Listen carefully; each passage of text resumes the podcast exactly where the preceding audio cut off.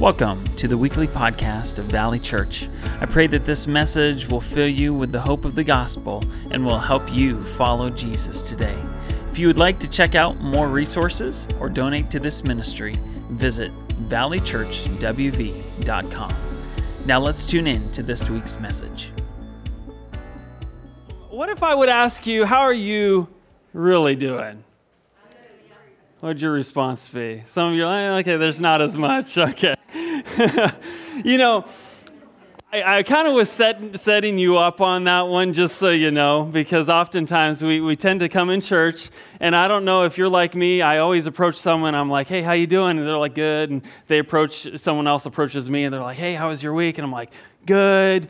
And I'm like, they don't really want to know what, you know, what my week was like. They don't really want to know how I'm doing. But the answer, if you really want to know, is I'm not okay. And that may be your answer too. I, you know, I'm not saying that's for me right now, but, um, but your answer may be, while you may have said good, your really your, your true answer, your honest answer, if you weren't lying in church, would be let's just be honest about it. I'm just not okay. I'm not okay. Um, I know that we come come here to this place um, with all kinds of different backgrounds. Maybe your work is stressful. Maybe, um, maybe your family is going through a lot of discouragement right now. Maybe, maybe you've experienced lo- loss recently, or maybe there's a lot of unknowns going on. And um, I just want to let you know right off the bat as we begin our service this morning, as we go to God's Word, it is okay not to be okay. It is okay not to be okay.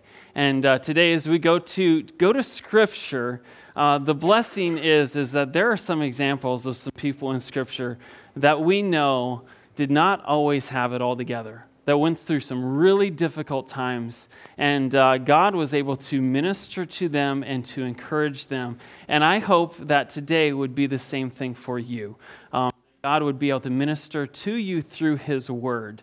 Um, as we go to scripture today, we've been in the series in the book of Acts. Um, we're in Acts chapter 18, if you want to open up there.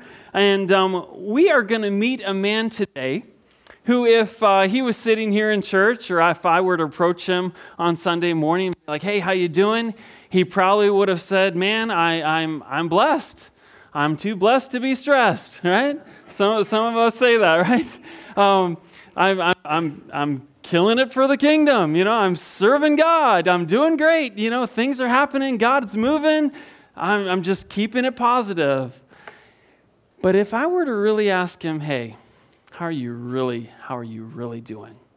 His response would have been this I'm lonely and I'm tired.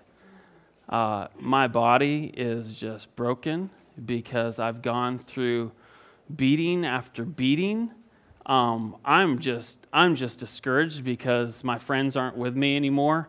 I'm all alone. People are opposing me, um, and and now I I don't really have a real good job, and so I'm working six days a week, and I'm trying to serve God on the seventh, and I'm just getting burned out, and I'm just overwhelmed and exhausted. That would have been his answer. You know what his name was? His name is Paul.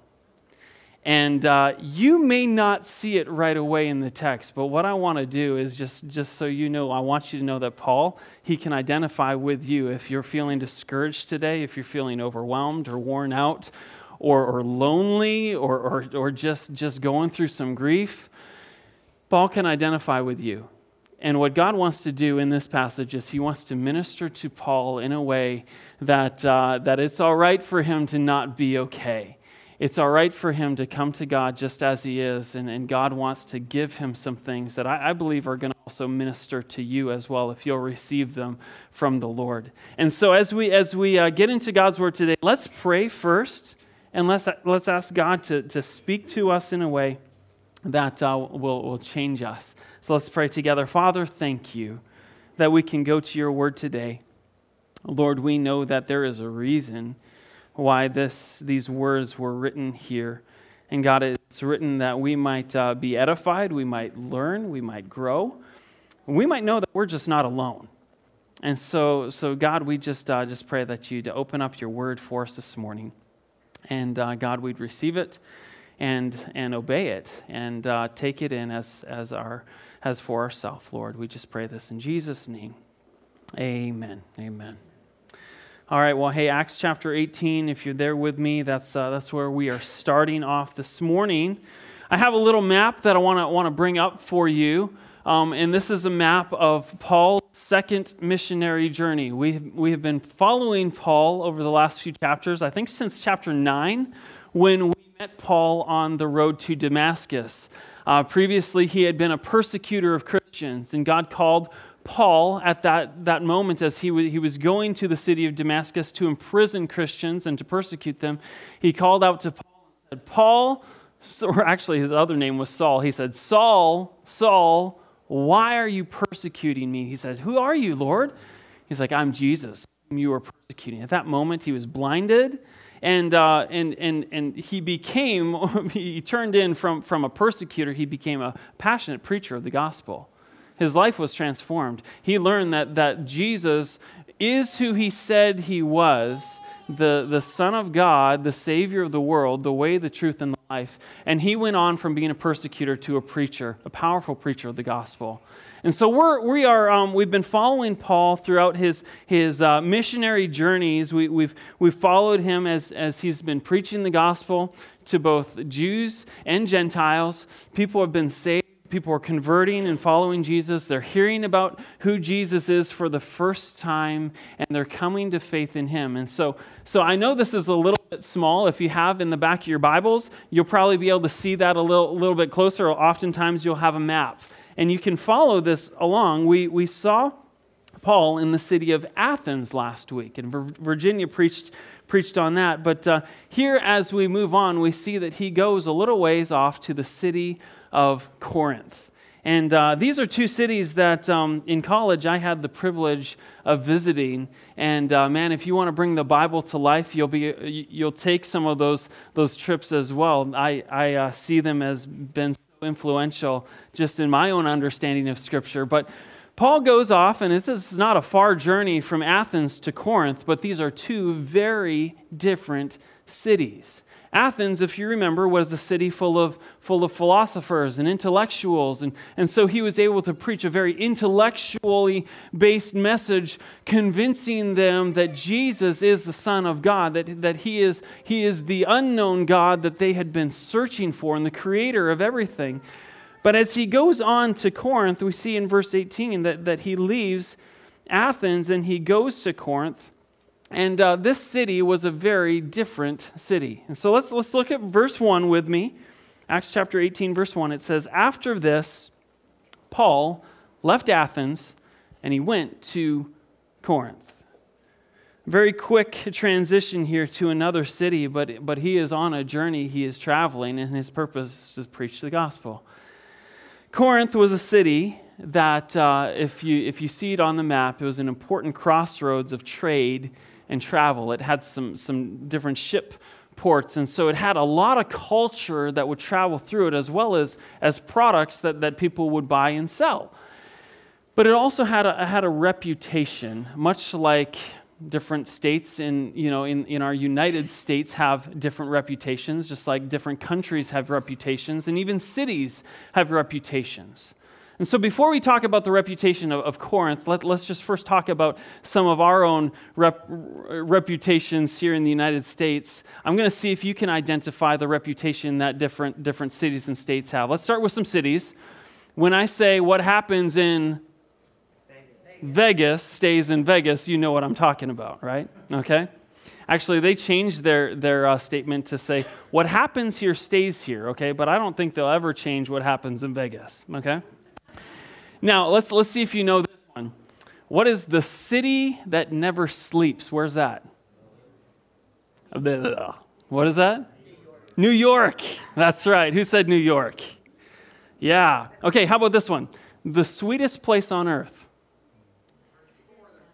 Who said Hershey? Yeah, yeah, all right. Good job, Hershey, PA, if you got Hershey, PA.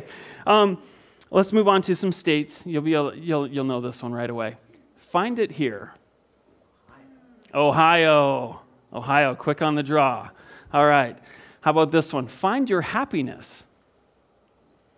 This is the hardest one of them all. Find your happiness. I guess you don't all live in Pennsylvania, right? There's a reason why. and uh, maybe, um, maybe the easiest one of them all wild and wonderful. West Virginia, yes. All right. Well, praise God. We are we are in the state that is almost heaven, right? Almost heaven, West Virginia. Well, hey, um, each of these cities had have a reputation. Each of these states have a reputation, and Corinth had a reputation, but it was not a good reputation. Um, they were known as a city that was full of sexual immorality, uh, of prostitution, and um, this, was, this was something that they became very well known for. If you had someone that, uh, if you, if you had a Corinthian companion, that was known as a prostitute. And uh, that was just something that they, they just practiced, and it was, it was kind of like their everyday life. It was just part of how they lived. And Paul, he actually he, he wrote about this in one of his books. If you read in, uh, in 1 Corinthians chapter 6, he wrote about something that the Corinthians would say to each other. He, he, would, he, he wrote and said, All things are lawful for me. And you'll notice that is in quotations. It's because this is something that the Corinthians would say to each other. They would just say on the street, Hey, all things are lawful for me. And they would use that to justify all kinds of immoral behavior. They say, well, as, as long as I'm not hurting anybody, it, it, you know, and I'm not breaking the law, it doesn't matter, right? But what, what Paul said in response to that was, but not all things are helpful. Not all things are helpful. Just because this is a free country does not mean that you are free of the consequences of your choices. And he was trying to show that to the Corinthians. And, and I, I, believe that if, if Paul were to come to the United States, he would also say, Hey, you have a very similar statement to the Corinthians. What do we say? We say it's, it's a free country. This is a free country. And we use that in a both positive way and a negative way to justify a lot of the decisions and choices that we make um, I'll, I'll, just be honest, man, we, we will not be free of the consequences of the choices that we are making today in regards to sexuality. And even recently, with an undefinition of marriage that, that uh, has been legislated. Um, we are not free of those consequences. That is exactly what Paul was saying when he, he came to the city of Corinth. Now, Corinth was a dark place. But what I like about Paul is that he was not afraid of the dark places. He didn't just go to the easy places to go to. Um, what, what I know about Paul is that he, go, he went to the dark places because he knew that it was in those dark places that the light of Jesus shines brighter. And, and so he did the hard thing. And, and we know that uh, as he considered the culture of Corinth, it led him to compassion, and that compassion led him to action, just like it did in the book in, in the city of Athens. So, as he came into the city, I, want you to notice, first of all, that, that Paul is all alone. He's all alone. And this is an important factor that I want you to know. He was alone in Athens, he was doing ministry alone, and he travels from Athens alone to the city of Corinth, still alone, okay? Now, I just want to tell you if you're feeling discouraged, if you're feeling worn out, oftentimes there is an underlying cause for your discouragement. And uh, for Paul, the underlying cause was that he was lonely. It was one of, one of the main things that was going on. He was trying to do things alone, he was going at ministry alone. And God knew that Paul needed people. He needed people. He didn't need more Facebook friends. He didn't need more followers. He didn't, he didn't uh, need more influence. No, Paul needed real relationships with people. And so, can I just tell you what is awesome here is we're going to see in the second verse is that the church is the original social network. Yeah, it is. And that's today what it's supposed to be. Um, and, and, and I'm blessed to see that that is happening in our church. But we see for Paul that this was going on that he meets some people that he, he finds a bond with. In verse 2, it says that he found a Jew, a Jew named Aquila, a native of Pontus, recently come from Italy with his wife Priscilla because Claudius had commanded all the Jews to leave Rome, and he went to see them. And because he was of the same trade, he stayed with them and worked, for they were tent makers by trade. Now, isn't that really interesting? Paul meets a couple that he finds a bond with. Not only did they have a common profession, they had a common faith. Now, we don't know if Paul led them to faith or if they came from Rome and they already had heard about Jesus and were following him. All in all, they found a bond together and they started working together. They, they formed a, a small community, community. And so, Paul, who was alone, found relationships with people who were like minded that he could work with and do life with. Now, let's just talk a little bit about what he did. It says that they were both tent makers by trade. Now, it seems like kind of a funny profession because, uh, you, know, we, you know, our mind probably goes to did he work at Cabela's? Or, like, is he working for REI? You know, is he promoting, like, you know, this kind of adventurous living? Like, we don't sleep in tents unless we really have to, okay?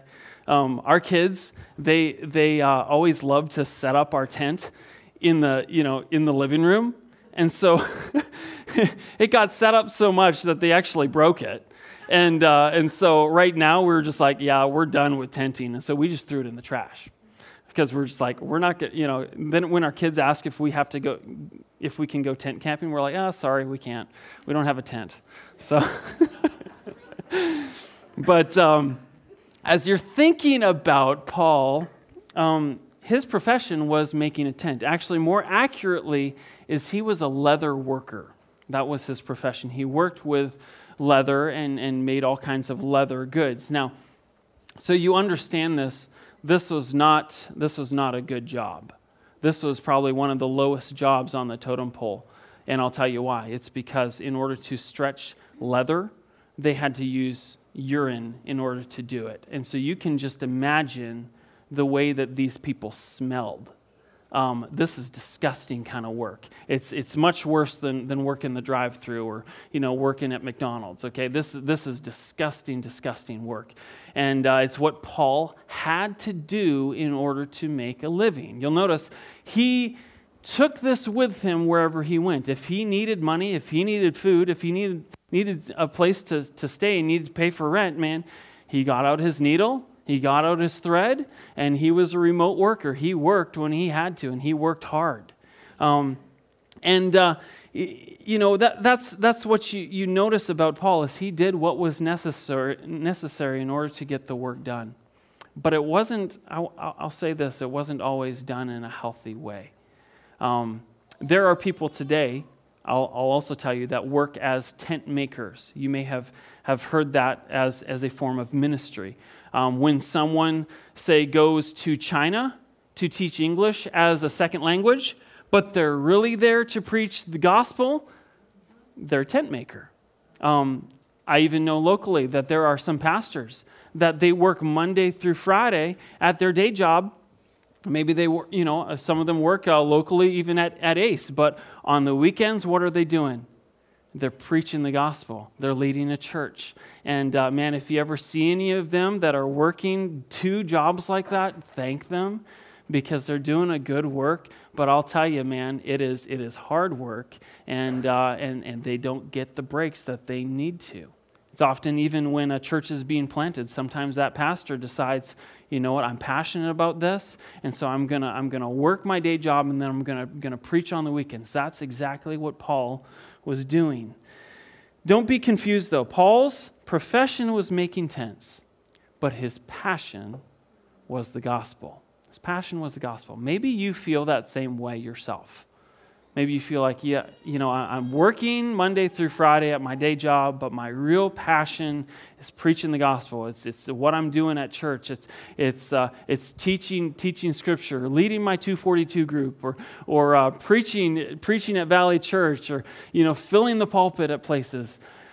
God may be calling you into full time ministry, but right now, God may be calling you to work kind of as a tent maker, bivocationally, supplying your needs in that way when a church isn't at a place where it can support you. That may be what God is calling you to do, but maybe it's not healthy to do that forever, okay? Because we see what it did to Paul. It says in Acts chapter 18, verse 4. Keep on reading with me. It says, And he reasoned in the synagogue every Sabbath and tried to persuade Jews and Greeks. So Paul is a tent maker Sunday through Friday. And on Saturday, on the Sabbath day, he's there in the synagogue reasoning and discussing and debating and preaching about Jesus Christ. And so as we as we see as, as it goes on, there, there's energy, lives are being changed, people people's lives are turning around, they're they're seeing the light, they're coming to know Jesus. But at the same time, we, we also see that Paul is not taking any time to rest.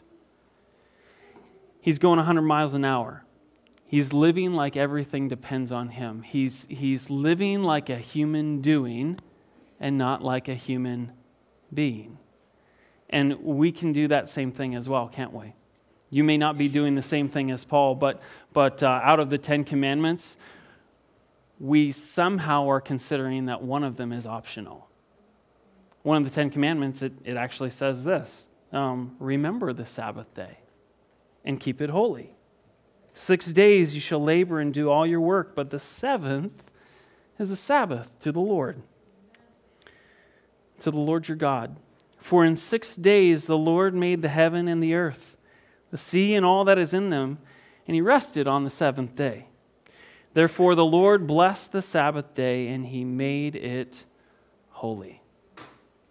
If you think about this, God, he calls one day out of our week holy. And it's not just any day that you might want to choose. No, it's actually one day, and it's actually Saturday, what we know as Saturday. It's the seventh day of the week. And uh, there's, there's some things that, that God just designed within his creation. Actually, at the beginning of creation, it says that there was evening and there was morning. Every single day of creation, he says there was evening and there was morning. You think, why didn't he say and there was morning and there was evening? It's because he wanted us to work from rest and not for rest. He wanted us to start our day with rest. Okay, and, and he designed that in, in the way that he ordered the week as well. He wanted us to work not for rest, but from rest. He knows that we need rest. And so, so whatever your schedule is, if it's kind of crazy like, like Paul, and, and man, you're, you're living for the weekend, but you're finding that on the weekend, you're just living even harder, you're pushing yourself even harder, can I just, can I just say, in order to honor God and honor yourself and your body, well, God built in to the structure of the week is a day for rest. And uh, if you can take advantage of it, it's a blessing. It is a blessing. It will be a blessing to your soul. And God calls that day holy. He gave it to us as a gift. If you're feeling discouraged, like Paul, are you lonely? That's one thing to check. God may want to give you some companions. Second, are you tired? Are you tired? Because God wants to give you rest. He wants to give you rest. As we keep on going here, there's another thing that, that God gave Paul. Verse 5 God gave Paul not only people, not only rest, but he gave Paul some companions, some partners in ministry. Verse 5, it says, When Silas and Timothy arrived from Macedonia, Paul was occupied with the word testifying to the Jews that Christ was Jesus. And so, so think about this. When, when Silas and Timothy, they came from Macedonia all the way over to Corinth, what did they come to do? They'd come to encourage Paul. They'd come to supply his needs. Actually, Paul writes about that in 2 Corinthians. He, he wrote about this encounter. And when, when his friends came, it says, When I was with you, in 2 Corinthians 11 9, he says, When I was with you, and was in need, I did not burden anyone. He was working hard. He didn't burden anyone, for the brothers who came from Macedonia supplied my need. These friends of his, Timothy and Silas, what did they come to do? They come to hold up his arms so that, that Paul could devote himself to, to the preaching of the word and wouldn't have to work that disgusting job you know, Friday through, through, through Saturday, through Sunday. And he wouldn't have to do that anymore. They came to support him and to meet his needs. God knew that Paul needed rest. God knew that Paul needed people. God knew that Paul needed partners. And so we see God supplied those things for him so that he could go ahead and do the work that he was called to do. And so if, if you're feeling discouraged, can I just, just uh, encourage you with this?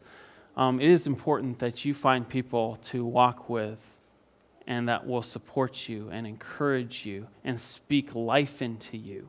Um, it's part of why we started 242, that we're, we're you know, gathering every week um, in small groups of uh, you know, six to eight people where we're devoting ourselves to prayer and to fellowship, the study of God's Word and the breaking of bread, we're eating together and we're, we're meeting together once a week so that we can, we can support each other as we walk with Jesus. And it's, it's, it's another reason why um, when we talk about partnership and, and membership in the church, it's part of why we do that together because we need to realize we're not doing this alone, that we're not trying to seek and serve and send alone. We're not Lone Ranger Christians. No, we're a community that are devoted to this together. And so, uh, if you're not a member yet at Valley Church and you're seeing the great things that, that are happening here, um, man, consider those two things. If you want to find partners in life and in ministry, join a 242 group. Talk to us about that. Write it out on your connection card. Say, I'm interested in that. And if you want to join us in ministry as well, say, hey, I, would I'd like to attend that membership class next week. We're having that next week. And uh, it's a way that you can partner with us here in that way, just like Silas and Timothy partnered with Paul so that he wouldn't be alone. So, because Paul had partners, he could focus on preaching the gospel, ministering to people's needs. But you know, here's where things get interesting. And here's where, where conflict comes because whenever God is doing something big, expect that Satan is going to attack. Verse, verse 6, it says this when they opposed and reviled him, he shook out his garments and said to them, Your blood be on your own heads. I'm innocent. From now, I will go to the Gentiles. What just happened here? Paul, he's been ministering to these people but yet now they're starting to criticize him. They're starting to oppose him. And he's like, man, you can say whatever you want about me, but don't, don't mock my Jesus. And so he does what, what Jesus taught his disciples to do shake it off, okay? And Taylor Swift taught us that one as well, didn't she? Okay? But uh, that's what he does. He literally shakes off his garments, like, I don't want anything to do with you, okay? And he goes, and you think he's to leave, okay? You think he's just to take his stuff and just leave. But actually, what happens is we see he goes next door. How would we feel like if that happened here? They go over to the D&D motel. Ah, you don't want to listen to me. I'm just going to go over to the hotel and I'm going to preach there. That's what he did. Look at this. It says, uh, verse 7, it says, He left there and he went to the house of a man named Titus Justus, a worshiper of God. His house was next door to the synagogue. Oh boy. Verse 8 Crispus, the ruler of the synagogue, believed in the Lord, together with his entire household. And many of the Corinthians, hearing Paul, believed and were baptized. Did you catch just what happened? Paul's leaving the synagogue, going next door, Titus's Justus house, and the ruler of the synagogue decides, Hey, I, am leaving the synagogue, I'm coming next door because you have Jesus. And he and his whole family believe in Jesus, and a bunch of other Corinthians, they start to believe and follow Jesus as well. Isn't that just how God works? God is good, and he's doing a great work in a dark place. But you know, then verse 9 comes, and, and I believe it's kind of a little bit of a surprise because we think, man, God's doing some awesome work. He, he's providing people, he's providing rest, he's, he's providing partners for Paul. You know, he's winning great victories. But you know, Paul is still probably discouraged and tired and feeling broken and beaten. And, and probably afraid. You know, if, if you placed yourself in Paul's shoes, I, I guarantee you, you would be too. That even though you know God is good, life still is bad sometimes. And, and, and God wanted to, to give him some words of encouragement. He gives him some rest. And says in verse 9 that Paul is sleeping and he has a vision. Let's read it together. It says, And the Lord said to Paul one night in a vision, Do not be afraid, but go on speaking and do not be silent. For I am with you, and no one will attack you to harm you, for I have many in this city who are my people. Here's what God wanted Paul to receive as he was feeling discouraged, as he was feeling all alone. And just, just take these words and think about how Paul would have been receiving them for himself. Do not be afraid, Paul. God was saying, I'm, I'm present with you. Do not fear. I'm right beside you. Go on speaking. Do not be silent. You remember when I called you on that road to Damascus? Remember when you were blind? And I told you, You're going to be an instrument of mine. I'm going to use you powerfully. Go on speaking. Go on speaking. Do not be silent. You've faced a lot of discouragement, you faced a lot of threats. You feel like quitting, but don't. Don't be silent. I've given you a purpose in this dark place that you feel like you're in right now. I've given you a purpose. I'm with you. And no one will attack to harm you. God's talking about his, his protection. And they may stone you, they may beat you, they may punish you, attack you, torture you, they may try to bring an end to your life. But I am with you, and I will protect you. And maybe the most encouragement, encouraging thing of them all for I have many in this city who are my people. That's a promise, isn't it? I have many in this city who are my people. You feel alone, you are not alone. You feel like you're the only one. You're not the only one. You feel like everything depends on you. Feel all this weight and pressure upon you. It does not depend on you. It depends on me. Because I have people and I have partners I've got a community that's, that's there with you to know that you don't have to be alone. Don't be afraid. Go on speaking. I'm with you. You are not the only one. I have you right where I want you to be. And so as we close today, let's just let's just even think about these words ourselves. Let's close our eyes, let's bow our heads, even just take, take a deep breath, you know, just just coming into to a place where, where we're finding some rest ourselves and finding a little peace ourselves because i know that um, i know that we're not all okay you know as we come to church and god wants to speak some words of words of life into you right now if if you were paul um, and dealing with dealing with being afraid dealing with discouragement dealing with some hardship whatever it is for you receive these words of, of Jesus for you. He wants to let you know do not be afraid. Do not be afraid. I'm present with you, I'm right beside you. Go on speaking. Do not be silent. I've given you a purpose in this dark place that you find yourself in right now. And I am with you. I'm with you. God is with you. No one will attack to harm you. Whatever has happened to you, or whatever may happen, or whatever you fear is going to happen, it is not outside of my sovereign control. I'm with you. Receive those words. I'm with you, and I will protect you.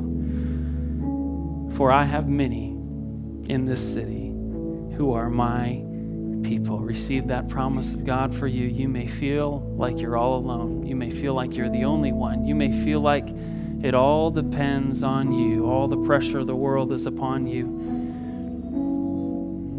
But you can lay that pressure on the feet of Jesus. He's saying, Don't be afraid. Go on speaking. I'm with you. You are not the only one. I have you right where I want you to be. Believe it and receive it. Jesus, we thank you for these words of encouragement to us in a place when we feel like we're not okay. God, thank you that it's okay not to be okay. And God, that you sent your son Jesus to minister to us in our need to be the way and the truth and the life.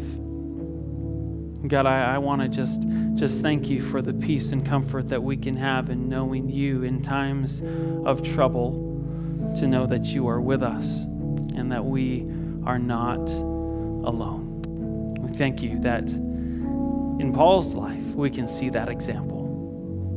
Lord, that you used him, even though he was discouraged, even though he was tired, even though he was depressed. God, you didn't leave him in that place. God, you gave him people, you gave him partners, you gave him rest. God, you gave him your, your presence.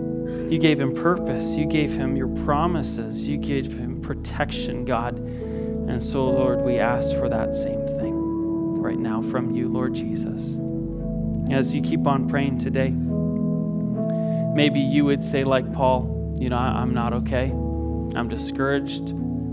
I'm hurting. I'm struggling. I'm insecure. I'm lonely. I'm hurting. I'm worn out. I'm overwhelmed. Wherever you find yourself to be, and you just want Jesus to meet you in that place, to just say, Jesus, I'm not okay. I need you right now just raise your hand. I want to just pray for you. I just pray that God would minister to your need right now. Raise up your hand if you just want to meet Jesus in that place. If you want his people, if you want his presence, yes, praise God. If you want his purpose, his protection, yeah. I want to just pray for you right now that God would minister to you in that place where you find yourself right now. God, we pray that you would meet each one in the place where you have them, God. It's not by accident that they're in, in the place where you've put them. God, that you would say, I have you right to where I want you. Lord, help us to know that and to trust that you will work everything for good for those who love you, for those who are called according to your purpose. God, I pray that this week you would surround them with your presence and with people God, that you'd give them rest. God, that they'd be able to surrender their feelings of pressure and feelings of aloneness to you, Lord Jesus, and that, God, you would just meet them with your presence and your purpose and your peace. God, we know that you are with us. God, and that you're close to us when we're brokenhearted. God, minister right now to your people, we pray. As you keep on praying today, can I just tell you, maybe you're here at church and you're asking the, the question also who is Jesus and how can I be saved? Can I just encourage you and just tell you this Jesus is the Son of God. He came down to this life. He came to us while we were still sinners, it says, that Christ died for us. He took upon the justice and wrath of God that we deserve. And Scripture says, that if you place your faith in Him, if you believe on the Lord Jesus Christ, you will be saved. And so, if that is you today, and you just want to have that assurance, that hope of knowing Jesus, being secure for eternity, would you repent of your sins and say, Lord Jesus, I know I'm a sinner, and I know that Jesus, you died on the cross to save me. I want to be your child, I want to follow you. I want you to lead me in this life. If that's you, would you just raise up your hand just as a way to express that to God? And I want to just lead you in a prayer, prayer that can help you help you follow after Jesus and receive Him today. Yeah, if that's you, just raise up your hand. Yeah, praise God. Yes. Amen. Amen. If you're coming to Jesus and confessing your faith in Him today, would you just pray along with me in church? We can just affirm that together. Lord Jesus, we believe in you. God, when we were still sinners, Lord, you died for us. Lord, you didn't stay dead, you rose again. And Jesus, I believe that you are the way and the truth and the life. I repent of my sins, and I give my life to you. Make me your child, I pray. In Jesus' name, amen. Amen. Lord, thank you for the way that uh, you're, you're changing lives here at Valley Church. God, would you continue to do that and move us to greater obedience to you? Thank you, God, for the work that you're doing. In Jesus' name, amen. Thank you for listening to this week's message from Valley Church. If you were impacted by today's teaching or made a decision to follow Jesus, we would love to hear from you, pray for you, and walk with you. To connect with us, visit valleychurchwv.com. There you will find resources on following Jesus and information about how to partner with us here at Valley Church as we seek, serve, and send disciples of Christ.